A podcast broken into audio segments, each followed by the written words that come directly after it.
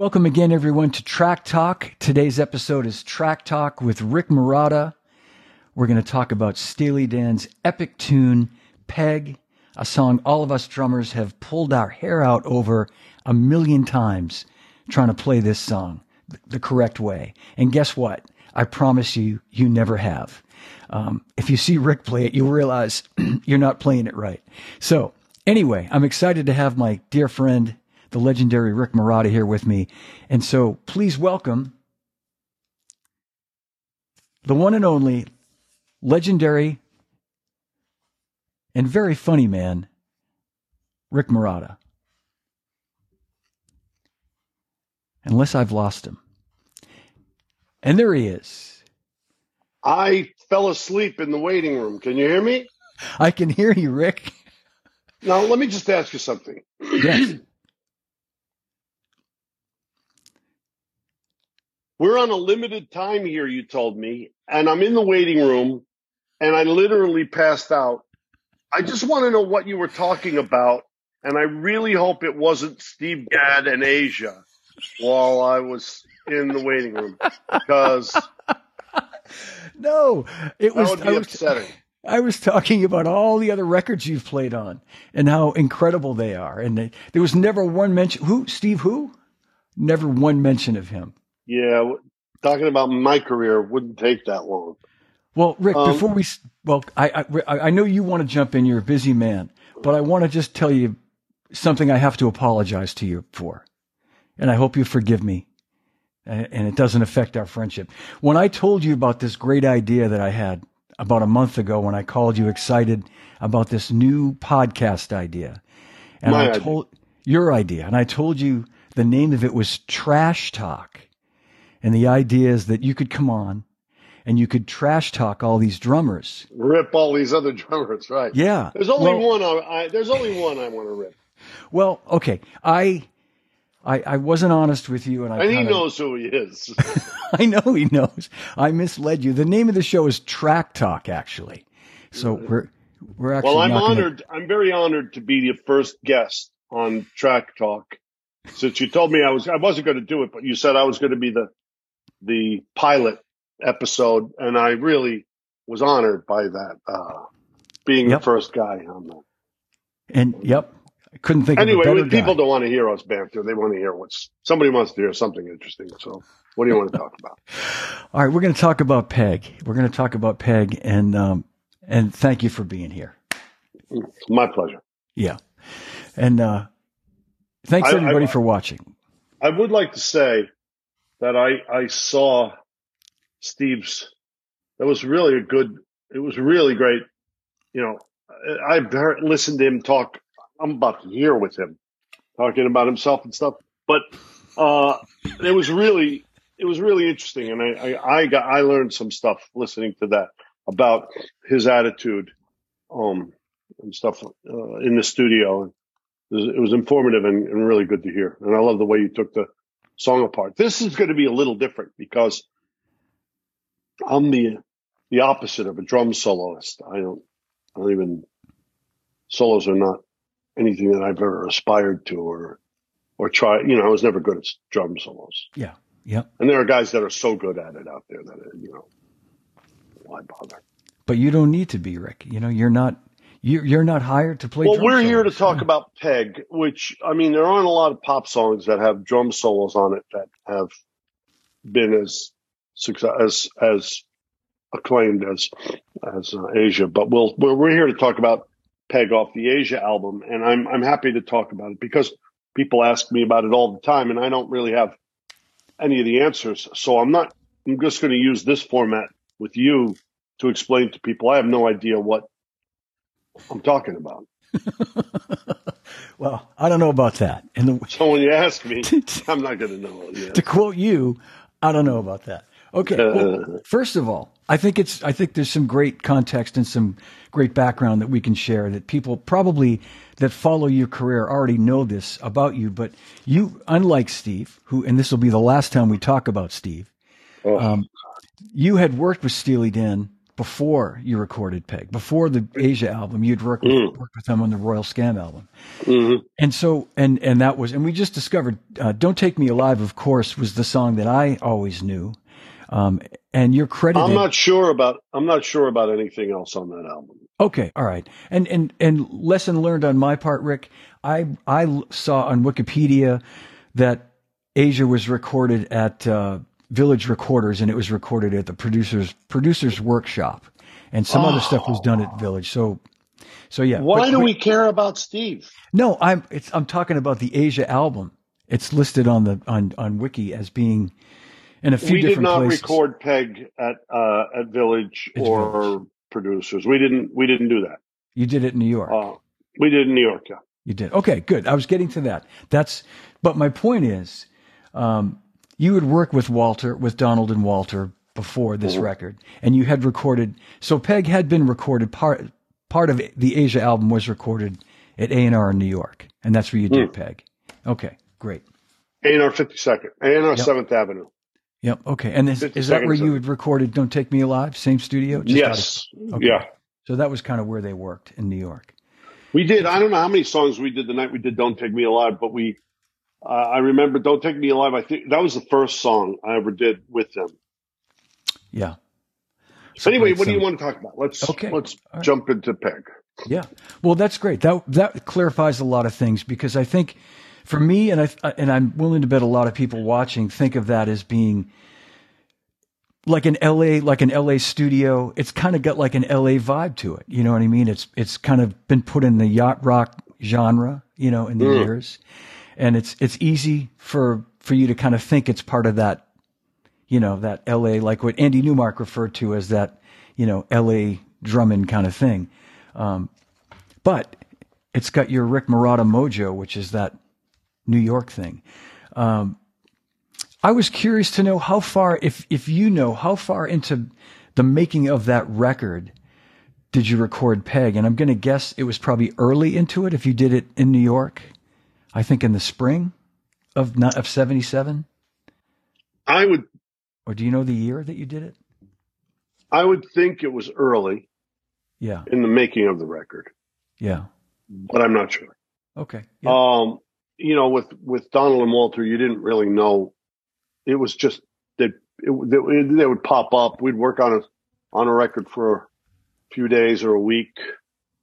Um, Then they'd go somewhere else and work on it. And, uh, you know, I don't remember what part of the, where we were in the making of, but you know, it was, uh, there was a lot of time I spent with them on and off. So I knew, uh,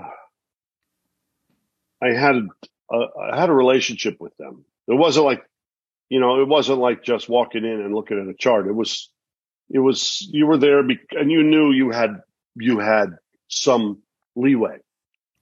Yeah. And, and, and, and you had that, was that because you had already recorded with them or because they, they just knew you anyway, but it was, uh, you, I think everybody did. I don't think that they were, they, they, it's an interesting thing with them in general. Everyone had a different experience with them, but as you can see in the making of Aja documentary that, that they did, um, you can see that just in the in their description of the making of Peg. By the way, I'm sorry, I'm getting over a cold, so I sound a little um, stuffed. Um, in the making of Aja, they you you see them. It was terrible, I thought, but they they were they were showing they were raising the different guitar players, yeah, solos yeah. in Peg before they got to Jay Graydon's solo, and um. Interestingly, that would not be uncommon for them in that you came in and you had something to say. They said, let's hear it. Mm-hmm. You know, that was basically what they were, that they were about. Let's, let's hear it. You got something. Here's the song. What do you, what do you, what do you want to contribute to it? And if they had a chart, chart might look like this, you know, it might look like just chords. Mm-hmm. A lot of times there'd be hits. You'd see hits on a chart. Like those little breakdowns, either they were written in there or we, we wrote them in, but they were very probably, they, they probably wrote them. They probably had those there and we just played them or wrote them in. But, um, uh, yeah, they, they, they gave you, it wasn't, you know, listen to what Steve played on Aja. Listen to Aja. Yeah. Who's going to yeah. let you do that? Right. Right.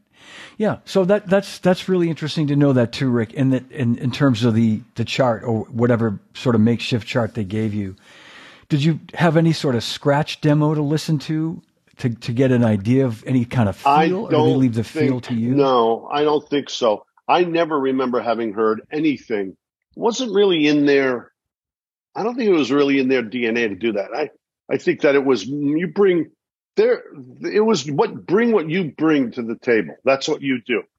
That, you know, do what you do. Yeah. And make it sound like us.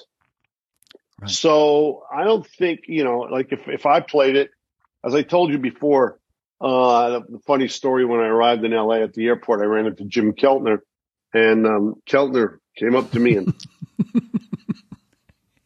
said that should have been me on Peg, because he had, he had cut it. And I said, but it's not. It's me.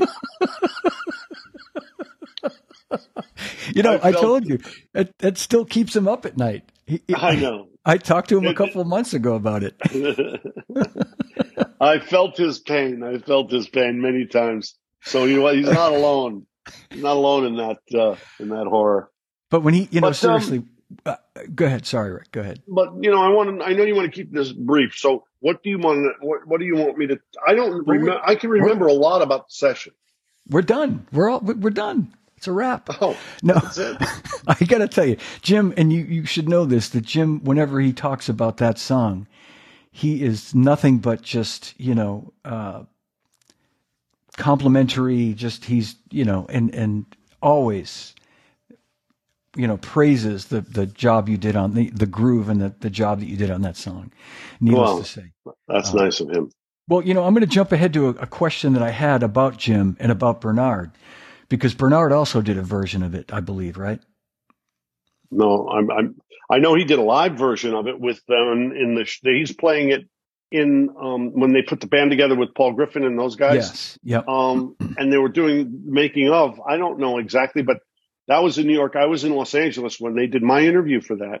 Yeah. So uh, they wanted me to play it, but when they did the live, the version of them playing it live, I think that was Bernard played it. He played it really well. Yeah, he did. A, I, I, I just, you know what? I, I thought that I'd Bernard plays it. anything really well. You know, yeah, absolutely, absolutely. And I, I thought both Jim and Bernard had done had taken a pass at. Maybe it was just Jim had done it, just Keltner. But I think you've answered my question in that. I'm thinking timeline wise that you recorded it in the springtime of, say, seventy-seven. Jim maybe did it later, but in the end it was your version that they kept. I mean, you're, you were done with it. And then that was the last you heard about it, basically, right? You, you mean you're telling me that you think, because you think that when I did it, they thought they were going to get a better groove track than I find that hard to believe. Well, maybe, I mean, maybe they, maybe, but. Well, they, they, they, they say that the record, the album was cut between seventy-six and seventy-seven. So it, with that in mind, you, they had may, may have had Jim do it in seventy-six and then you in the spring of seventy-seven. I'm just curious how that all worked in terms of the timing. Um, I, I only know, I only found out just now that you did it in New York. You know, I thought maybe you had gone out to L A to do it and they had, you know, those, those, uh, sessions no. kind of consecutive. So, okay. No, well, this I was, I know, I remember I was, we were in New York. I remember that night and we did it. We finished it at night too. We were, it was really late. Yeah. And, um, I remember we did it in New York. And I remember it distinctly because I was leaving for Los Angeles about four days, three or four days after that. Mm-hmm. Um, uh, and, uh, yeah. So okay. I remember that. And the drums were in the studio. That A and R had a house kit in those days. So uh, now we can get to the track. A and R had a house had a house kit that we all pretty much used, and it was trash. Yeah. But sometimes when I would go, like for example, I'll give you something an interesting thing about Peg. Um, there are no, there's only one fill on it that I play twice, and it's all on the snare drum. Yeah. And I had gotten this uh, this uh, snare drum. At that time was a wooden snare drum. I carried, when you walked into A and R fifty-second, um, so on Seventh Avenue, you you you brought your trap kit, cymbals, and sticks. Yeah. And in my trap kit, I had some little hardware, you know, maybe a hi-hat stand and hi-hats. I had hi-hats and all that kind of stuff. Pedal maybe too? And or... a pedal, absolutely, yeah. yeah. You yeah. brought your pedal, and it was a fiber trap case. I'd throw it in a cab and go to every session. It was a pain in the ass. And then, so I I remember that I brought this snare drum with me. And it was one that I had gotten from Frank Ippolito at the uh, Pro Drum, drum Shop. And it yeah. was, it was, Frank told me it was, you know, he was friends with, um, with uh, uh, Buddy, uh, Buddy Rich. And he told me it was Buddy's snare drum. And it was uh, that Pearl, Gray Pearl or whatever. And it had those, uh, the throws on the Slingerland throws on it. Mm-hmm. And I pulled the throws off of that. And that was when I used to work on drums a lot. And I pulled the throws off, and I put Ludwig throws on, and uh, changed the snares, and I put a Canasonic head on the top. The thing was so odd, and it sounded great. And I brought that to yeah. a lot of sessions I did. Brought that for for for for, for Steely Dan, because I said, you know, when in L A, if if Keltner showed up or Jim Gordon or or Jeff, there would be a case. In L A at that time, excuse me, just snare drum. Mm-hmm. There'd be twenty snare drums, easily twenty. In the case, I've seen the case to open them up, stacks of snare drums. I went with one snare drum, and Ralph McDonald would walk in with with this all of his percussion gear over his shoulder, and the congas were there, and he'd have his percussion gear over his shoulder. I came to L A, literally truckloads would come. Percussion, we're doing a session. The percussion guys show up, and a truck with just their gear is there. And I went, Ralph McDonald carries that shit on his shoulder. so, so um, anyway, I I had this um, this Canasonic snare, this Canasonic head on the on that snare drum, and I liked it's kind of a tight, tight sound.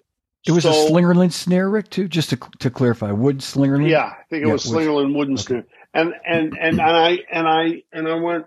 This is, a, uh, I, so I went, I started hitting the snare drum. And I remember Walter, Walter was walking behind me, pacing. And he would, he's looking at the snare drum. I could see what's going on. You know what's going on. Yes. it, it, not, not, not them anywhere, you know. I've been with people that look at my cymbal and they'd freak out. So, so I, I uh, we're playing, and the snare sounded so good to me. And Walter said, "I don't know about that snare drum." Oh. And then, you know, you got Elliot Scheiner. Elliot Scheiner is like, just it's it's great. It sounds great. And Roger Nichols is like, "Who cares what the snare drum sounds like?" So, but that's what it started out as. And I thought, yeah. I like the sound of the snare so much. The toms, everybody would tune and retune those toms. Those toms, those heads never got changed. And they were just disgusting. Um, and I wouldn't hit them that day. I just said, you know what? No fills. Tom, I went boom, boom, boom. They sound terrible. Pat, pat, pat, pat, boom, bat, doo, bat. So that's how that whole thing came. I just didn't want to hit the tom-toms. Wow. And there was no, there was really no reason to hit them. Yeah, yeah. Well, you listen to it now, and uh, and and speaking of that, let's just let's play a little bit of it, if you don't mind. Oh.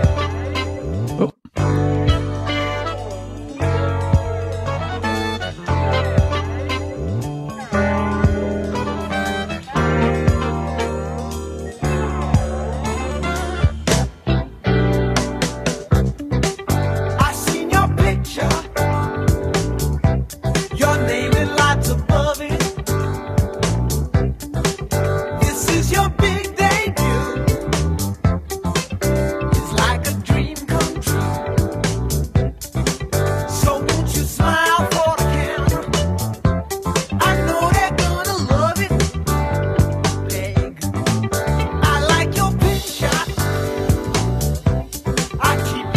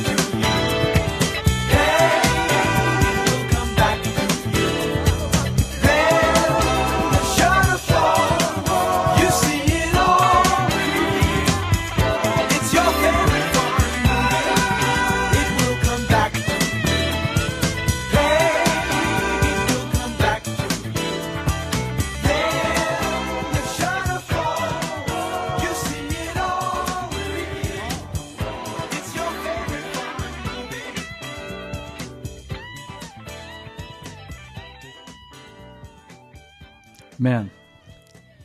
So, Rick, I've I, never... I didn't know you were going to play the whole song. It's time to go. Isn't it? The thing is over. Well, I was going to stop in the middle, but I thought, let's... I'm sure everybody's been waiting for it. I know I have been. Play it all the way through. And we're, we're going to go back to it, but I, I've never asked you this, I don't think. At least I don't remember. Did you play to a click track on that song? Do you remember? Uh, I would think, yeah. Okay. I, I, I, I would think, yes. Thank, thank God. Where they used the Yuri click back then. But um, my my thing with the click track was it, it, I was felt very comfortable with clicks. My my trick with the click track is if I can hear it, I'm not playing with it. Yeah. yeah. So when I played click, if I heard it, stop the take. It comes up at one hundred seventeen beats per minute, and it's just dead on. I mean, I, I this morning I was just clocking it and. Um, Right up through, I, I I stopped, you know, when it got into the, the vamp sort of at the end, but it's just, especially. Yeah, that, I'm that, sure. I'm, I'm sure it was a, I mean, it was Elliot Scheiner and he, we were at A and R. I'm, I'm sure they threw a click up. I I, I wouldn't, I, I don't remember, but I never questioned it. It was always, there was clicks, there were clicks everywhere back then. You know? Yeah, yeah. Wow. It's, uh, it's, it's such an amazing track. I, a couple of things too, I just want to. I want to point out that I've observed over the years, and uh, and I don't know if it's, I'm guessing it was maybe just more what you were feeling at the time, but throughout the song, you play the hi-hat on the verse, and, you know, what was sort of a, um, kind of a standard way for people to make records was you'd play the verse on the hi-hat, chorus on the ride cymbal, probably made a lot of records that way, right? That song, you play the hi-hat all the way through until the last minute. And I think it's the repeated chorus yeah. as you get into the outro that yeah. you switch to the ride cymbal. Now, uh, was that was that a conscious thing, or did you just Yeah. What what was what was the what was the reason for that? What were you thinking at that point? Well, it, here's the interesting thing about that track. I mean, we're sort of going over. I can't I've talked about it so much, but I never really analyzed it. I just, here's the deal with that track. So, as I said in the original Making of Aja uh, D V D, the, the, I was, my hi-hats and cymbals were, I love my setup, right? So I had to have my cymbals and hi-hats. And I had been working, you know, a lot of guys are working on playing things really fast. And I worked a lot on the sound of my drums because I was very frustrated in New York at what drums sounded like on records. And it drove me crazy. I was having a conversation with David Spinoza the other day, and we were talking about it. And he goes, remember when we used to play at this one studio? And he, he said, Rick, I remember you used to get hives because when we hear the playback, they had one speaker and, and you would go crazy. And, and so I worked more on sound. So. And, you yeah, know, I remember yeah. I was working when I was doing some sessions, especially this one. Uh, we cut this one track, didn't make the James Taylor album, but it was called, uh, uh, it was an old Bobby Blue Bland song called You're the One. And at the end, the hi-hats, where, you know, the cymbal swells at the ends mm. of a song? Yeah. I only did them on the hi-hats. And I would practice doing things like that, where I could just hear the, I would just, my left foot would just open and close just the tiniest little bit. You know, every every nut and lug and everything on on the on the hi-hat had to be exactly right to do it. Mm-hmm. And um, I, I was lucky. I would always work on that stuff. That's that's what I would work on more. Like, is this hi-hat sounding right and all that kind of stuff? And so when we were doing the track, if we want to talk about the track and people ask me these questions, I'm going to tell you what, I'm going to answer the questions that people ask me. And if you have anything more you want to ask me about it, go ahead. But I remember on that track, a lot of times it's like they say studio musician this, studio musician that. Chuck Rainey and I had been on the road together for over two years with Roberta Flack. Right. We were in recording studios together uh, at least a couple of times a week for years. We were on the road for over two years, two and a half years with Roberta Flack. And we played, I, you know, Chuck and I had a, a shorthand. We really could play well together. Yeah. So you call Chuck Rainey to show up, who I, I, I wish people knew more about. And you call Rick Marotta to show up. It's like calling, you know, the, the guys in the band. Mm-hmm. So Don Grolnick was on session. He's a guy I've played with since forever, since I started playing in New York.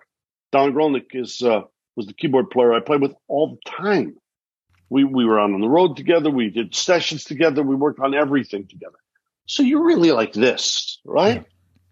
And on on when we when we listened when we did that, I remember Donald, the consummate musician that he is, would sit down and he would play it and sing it. You know, don't, don't, don't, don't, don't. So he's playing that dotted figure, right? Mm-hmm. And right away, I know as soon as we counted it off, I know Chuck and I are going to go like this. Yeah. It's just going to happen. Yep. And so, if I remember correctly, this is one of those things that was not really very cerebral. I listened mostly to Chuck and a lot to Donald playing or or or, or Grolnick playing that figure. Or if Paul Griffin was there, I can't remember everybody who was in the room at the time. Um, but I know Grolnick was there. I know Chuck was there. I was there. Uh, Donald was there. Walter was there.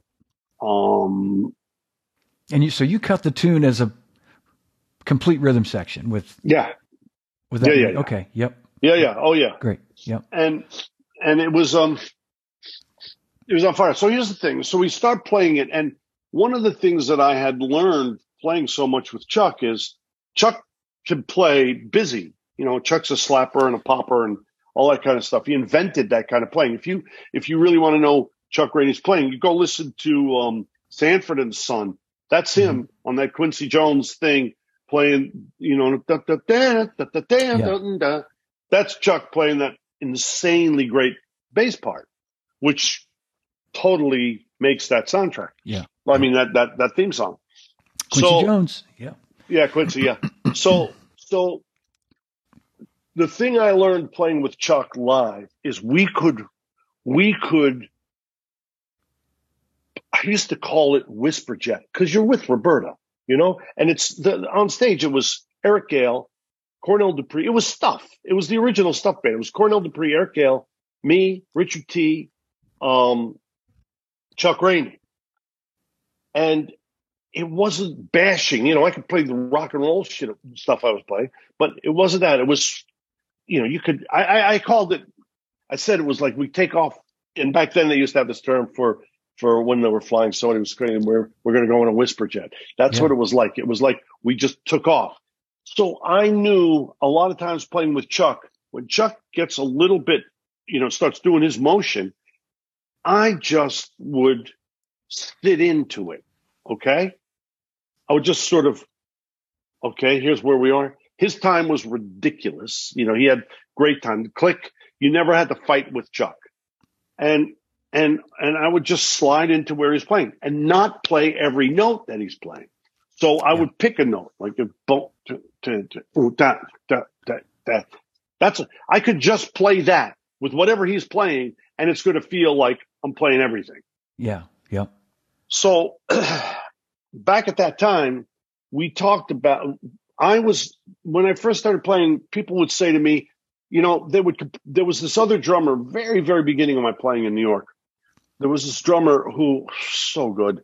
He, uh, Jerry played with him in Orleans. His name was Wells Kelly, oh, and sure, Wells yeah. and I, Wells and I were very. Um, we're guy at the same time. We're getting all this a lot of work, and then Wells went with Orleans, and I was with Brethren.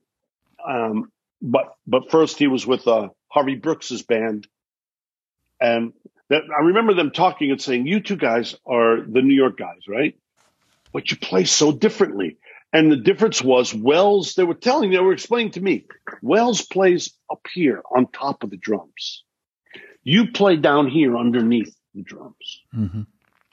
So I'm really, really good at, I'm really good at visual descriptions and stuff. When people say to me, when they want me to play a certain way, if they would say to me, you know, I like that funky knuckle bottom kind of, I understand that. Yeah, I understand yeah. when they do that, talking colors, whatever it is, it's weird, but I, I relate to those abstracts. So I understood what they were saying. On Peg, I thought to myself, I'm doing, I must have been working on this thing, and I must have been working on it with Chuck, where when we were playing, instead of playing straight eights on hi-hat, I would play, I, I, kind of change the figure up. You know, back then there was a lot of disco music, so people are playing this kind of thing was going on all the time. Yeah, every yeah. session was. So I would start to fool around with that because it was driving me crazy. And one of the things was playing that kind of a hi-hat pattern, but just fiddling with my foot. And so when we got to the chorus, instead of going over to the ride cymbal, I started, I when we must have run it once or twice, I felt like this little thing going on. And I kind of remember looking over at Chuck and Chuck looking at me. He won't remember this, but we're like, oh, yeah, you know, this is feeling really good. And when yeah. we went to the chorus, there was, we just added each of us, uh, he, he started thumping, cranking, and I would just added a couple of notes, but I changed the way I was, I was moving my foot, my left foot on the, on the hi-hat. A lot of that was, by the way, influenced by Andy Newmark, rubbing it in about his studying with Alan Dawson at Berkeley. And he kept talking about independence. So rather than work on a bunch of chops back then, I would work on independence to try to get these things going on at different times. So, you know, doing, do, uh, Not Were that my independence notes? Is that great. Yeah. Uh, no, do, doing doing that is not easy for me to do, but doing this is easier for me. So mm-hmm. I got both feet going at the same time. Yeah. And yeah. I had these little parts going, but I kept everything over here on the right side. So when we did the the the um, verse, it was here, and the chorus, cymbals are going like this because my foot's going like this. Yeah. Not much. I mean, not even so little that it's just the difference between a, the, the crisp closed hi-hat and that little slush yeah. sound yeah. of a hi-hat. And in between, there are these other little, you know, the, the things used to change, these little tiny little sounds. I know it sounds crazy and wacky, but I um, I really felt like that was what inspired me on that groove, play that groove. I was thinking up here. I wasn't thinking a whole lot of down here. I was thinking, okay, my feet are going to naturally um, do something when Chuck plays because that's we, we we do this dance together. I know that when we went to the chorus, I added one or two bass drum hits. That was it. In the circle of, you know, in the in the um, two two or four bar pattern, mm-hmm. uh, in those two bars, I would add two notes.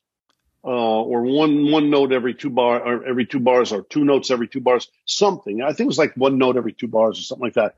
Just in a certain spot, just maybe a little upbeat, or an eighth note following a downbeat, something like that, which would just yeah flip it yeah. around a little bit. Yeah, And Rick, I'm going to see if I can find that spot. Well, I know I can find it. It just might take a second. Um, a, a, the first chorus. Um, this is your big debut. It's like a dream come true. Yeah. I know they're going to love it. Peg. I like your picture. Go to the next verse here. All looks good.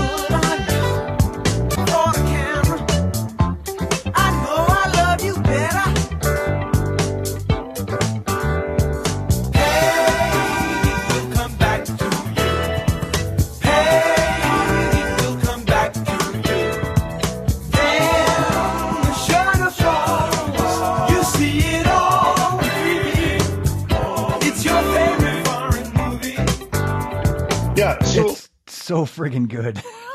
so, so, but it, I mean, this is just, I'm trying to service the explanation of, I, I, it's a little bit self-serving, but I'm just trying to serve the explanation of, service the explanation of what it is that I was thinking and playing at the time, only because so many people, and I'm so, I'm so humbled by it, have asked me about it. Um, because, you know, I, I don't take myself as seriously as some other people we know do. I don't want to mention his name, but but but but I, I you know I, I do remember when we did it. I do remember when we did it. I had a, that was a that was a really strange night during and after uh, person personal side of things, and uh, Grolnick and I hung out almost pretty much all night that night. And Don, I remember, was talking about how when we left, how I'm pretty sure I remember Don talking about how good it felt. And Chuck, Chuck and I were like, and I do remember Chuck and I going, "What are we going to do? Is it, you can't, I can't do it any different than that." And there was no dilly-dallying around. I, there were no questions. But the thing is, I kind of remember. You know, Donald and Walter would be like, if for them, it was interesting. Steve, it was so was so great with uh, talking about Aja, and Steve was talking about in general his wanting to make someone happy in, right. in you know in, in the room, and um, that's the and difference between you and him. That's oh yeah. No, I I don't want to sound like that. I. I I, I, look, there are times when you really are trying too hard to make people happy and it really blows up in your face. But I have to say when we were with, when you're working with Steely Dan, uh, it's pretty funny. They were never there. Like if, if Donald would go, if Donald said, yeah,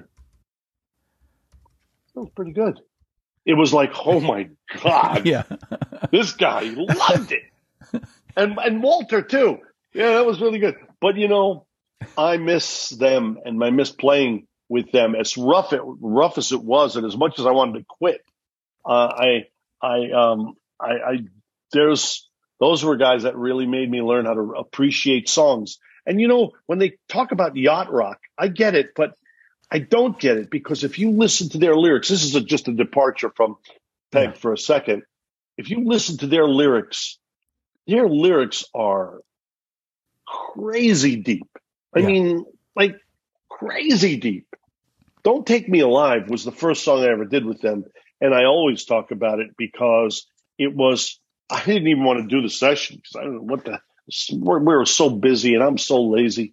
And, um, And I, and those are the first words I heard out of Donald's mouth, and and and he it was just it was it was musical life changing for me. I I I, I remember thinking this this is unbelievable songwriting, and all of those songs on Royal Scam are bloody what? Come on, man! Yeah, it's a great record. Yeah, absolutely. Well, I had an old girlfriend who who when we met. She had a cat. The cat was named Deacon. Oh, so she wasn't a musical person, you know. She was mm. she liked music and stuff. Deacon. She goes, yeah, I named him after Deacon Blues. You know that band, Steely Dan? And I, oh God, Yeah, isn't that who Steve Gadd plays with? At least she didn't name the cat Aja, you know. A lot of people have. Um, all right, Rick, a couple more questions, and I'm going to let you off the hook here. Uh, but then sure. we're going to surprise, we're going to give our all our folks watching and all your fans a little special treat at the end of this show.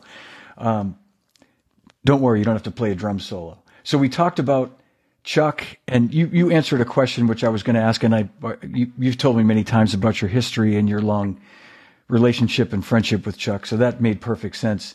And uh, and just in how you guys um, just agreed instantly on where the beat would be and and how the groove would go. I mean, we, you've you've covered that beautifully, and I thank you for that. That's because that that's that's the magic, obviously, of that song. And, and but a lot of that is Chuck. I mean, you listen to his he's he's playing drums on the bass, and also I have to say this about Chuck Rainey. His my relationship with Chuck was at that time we were so close. He we. He made me feel more confident about what I was going to. If I was going to try something, he'd make me feel really confident. And if I blew up and it really stunk, mm-hmm. he would be the first one to say, man, what are you playing? You know, he he, he would have said, what, don't do that. That sucks.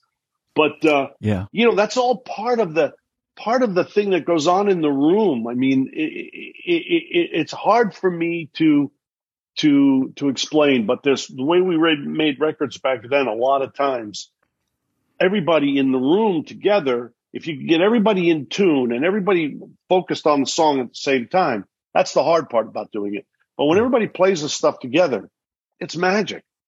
Yeah, you all contribute to each other. And speaking of great bass players, I just want to make a quick uh, mention and shout out to our friend Stanley Sheldon, who is watching live right now.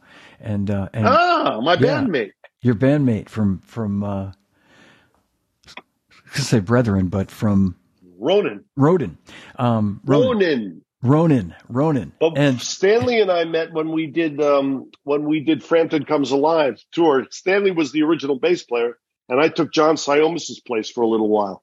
Yeah. Yep.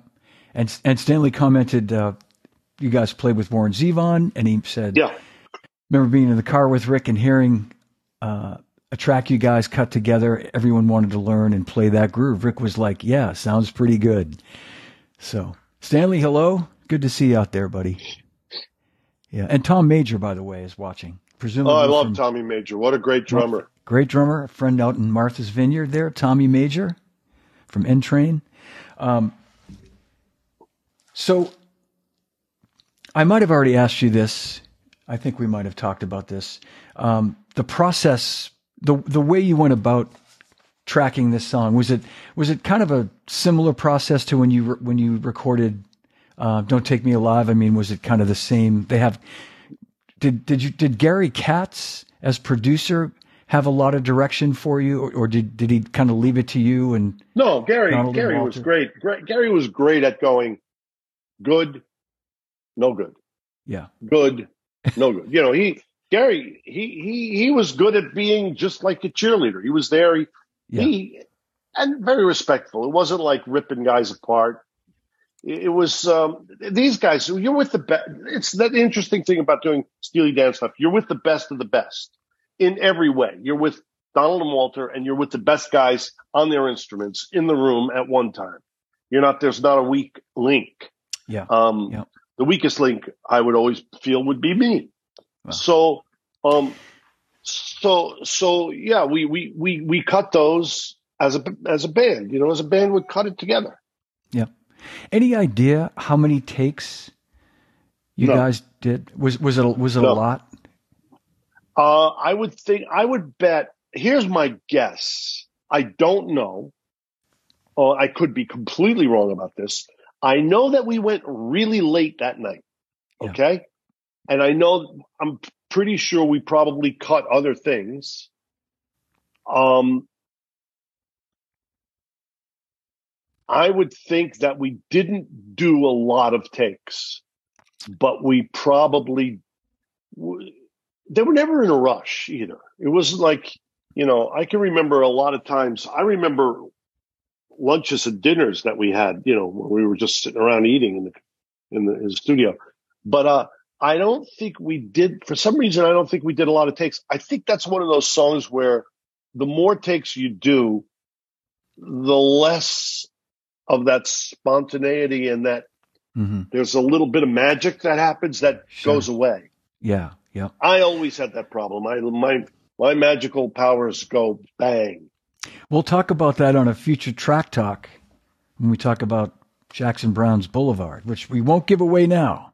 We'll save that for another episode, which yeah. is which is a great story unto itself.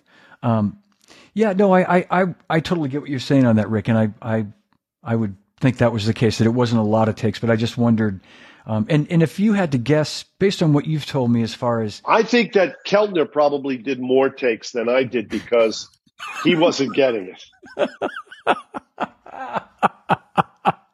I'm going to send him the link. I love him, Zoe. He knows how much I love him. I know, I know, I know. And by the way, speaking of amazing drummers, Peter Erskine is watching, and he says, Rick is my hero. Oh, now, let me tell you something. Peter Erskine. First time I heard Peter Gabe, first time I heard Steely Dan, I went to I went to um, uh, the Greek Theater because Donald and Walter called me. They said, "Hey, we're playing." I was on the road with somebody, right? And I'm in town. They called me. They said, "Hey, you want to come? We're coming. We're going to do the show." Yeah, sure. I want to come and watch somebody else play with uh, Steely Dan. No, I don't want to. But I went. I went, and Peter was playing drums with them. I saw that tour, ninety-three, thirty years ago. Oh, man, did yeah. he play. And when he got to Peg, I thought, you know what? Sure, he can play Ricky, Don't Lose That Number, but wait till he gets to Peg. He tore it up. Tore it up. And I yeah. told him, and he told me, he was he's such a sweet, brilliant, brilliant, really, really great musician. He said that he worked really hard on that song. He told me the well, same thing at the time. He said, well, he, I remember him saying, that's a really tricky little groove there to play it the right way. And he, I remember thinking, holy shit, he's, he's found that, he's found that mojo, you know, to, yeah, to, oh, yeah. to play it with the authenticity. And yeah. you know, what's interesting is different guys I've seen play the groove. Like I, I also saw, uh, Keith Garlock, and he killed it, killed it. Yeah. And I just thought, what is these great guys are these amazing musicians are playing a part that I played. It's so it's such um it's just I, I'm so honored and, and and flattered by it. I don't even know what to say. It makes me laugh because I think it's so funny that these guys are learning a part that I came up with. Big deal. It's pretty great. It's pretty great. What the what the last thing I was going to ask you, and then we're, we'll um we'll we'll put a pin in Peg. Um, I just came up with that. Um,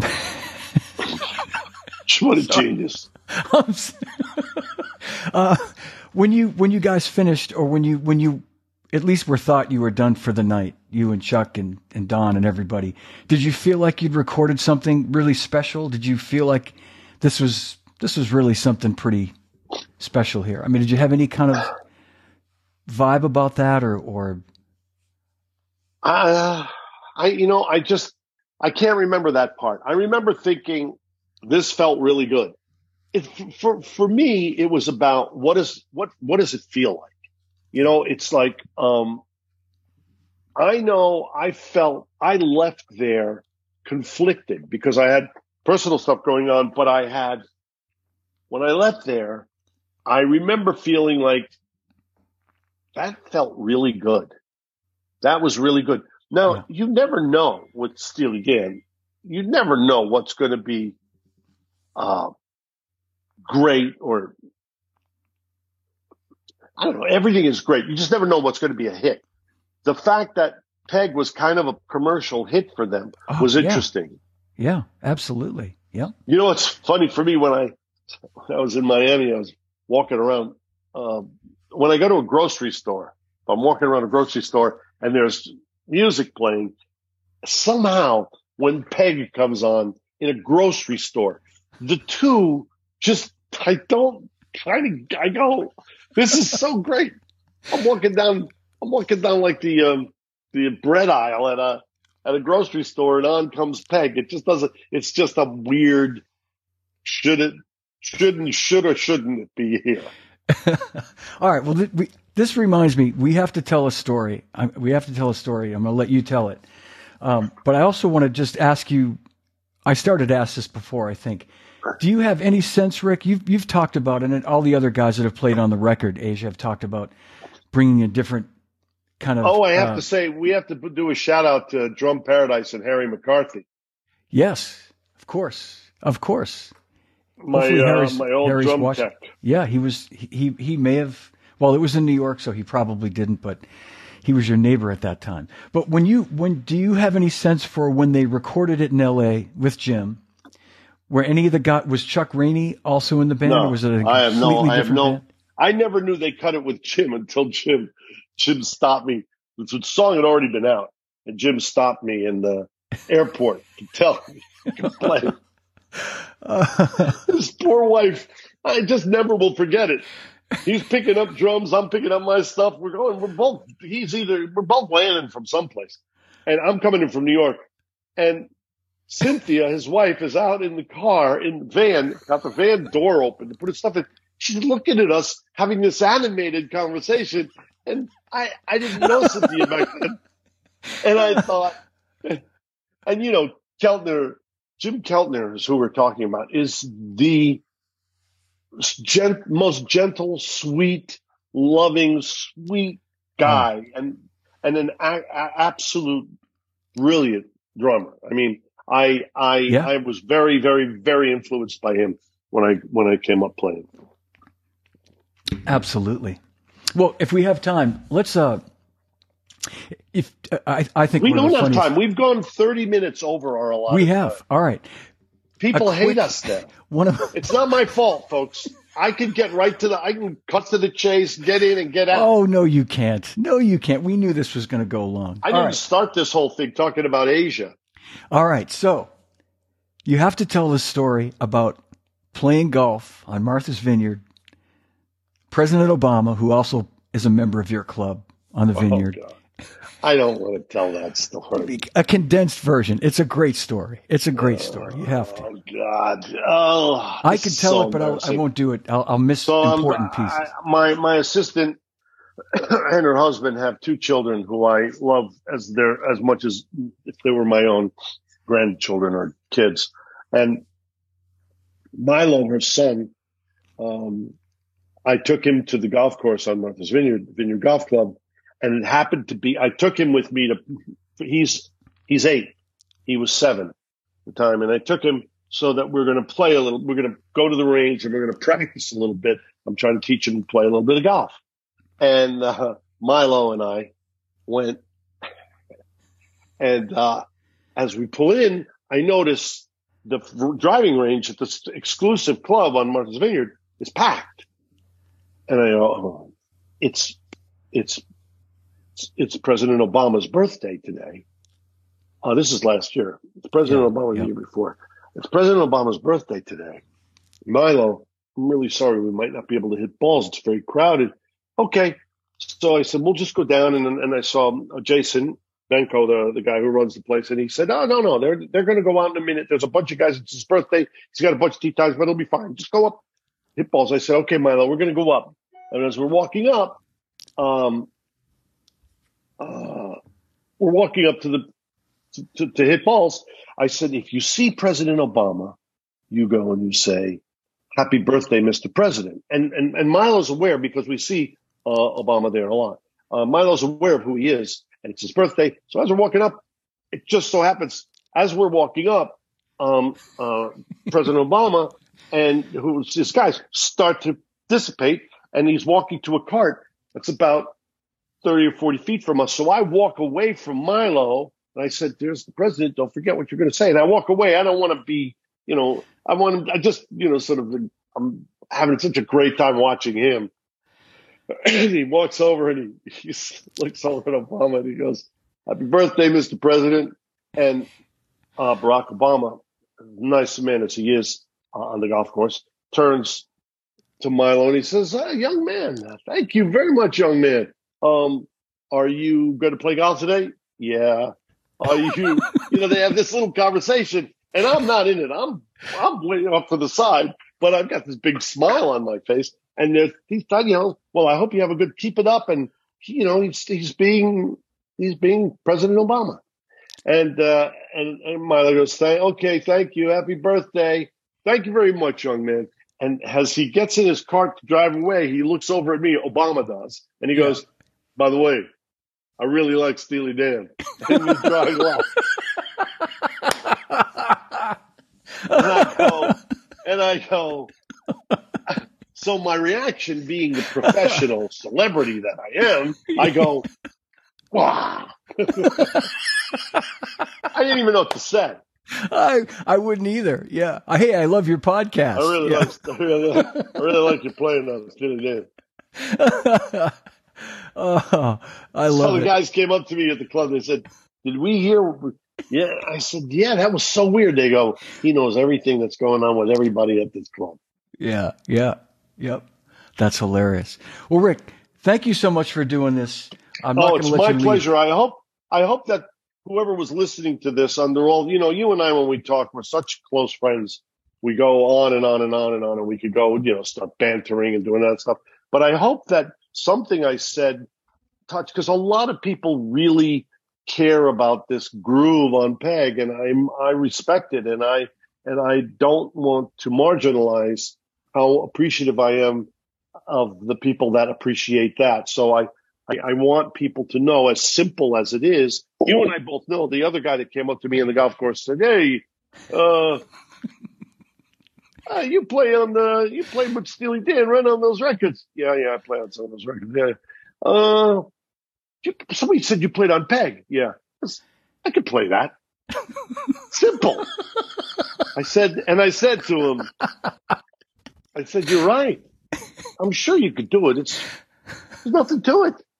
I get a, he gets my number. I get a text from him. Wow, wow. After that, he goes, hey, you know, I'm, I might not have been right about that. I tried playing it. It's really not that easy. Anyway, I hope that some people enjoy. If this, if, if there's any questions, if they send them to you, I'm happy to answer them. I have no, um, Great. Uh, you know, I, I'm I'm honored and, and happy to do this. Thank you so much for tuning in for Track Talk with Rick Marotta, Peg Dissected, and I'll see you again real soon. Thanks. And don't forget to subscribe. See ya.